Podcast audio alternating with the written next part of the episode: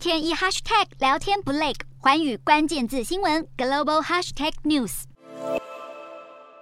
尽管有更多美国联准会官员重申将继续升息来对抗通膨，华尔街股市主要指数今天仍然在令人乐观的经济数据助攻下收高，道琼收红超过三百二十点，标普上涨超过百分之一点四，延续第二个交易日涨势，纳指涨超过百分之一点六，费半净扬百分之三点六六，美股四大指数全数收红，道琼指数大涨三百二十二点五五点，收三万三千两百九十一点七八点，纳斯达克上扬两百零七点七四点，收一万两。两千六百三十九点二七点，标普五百上涨五十八点三五点，收四千一百九十九点一二点，费半指数劲扬一百零四点八八点，收两千九百七十一点零七点。欧洲股市方面，在石油和科技类股上涨带动下，欧洲主要股市今天多收红。然而，由于投资人越来越担心能源危机可能引发经济衰退，使得涨幅受限。欧洲三大股市多半上涨，英国股市小涨八点二三点，收七千四百七十九点七四点。德国股市上涨五十一点九零点，收一万三千两百七十一点九六点。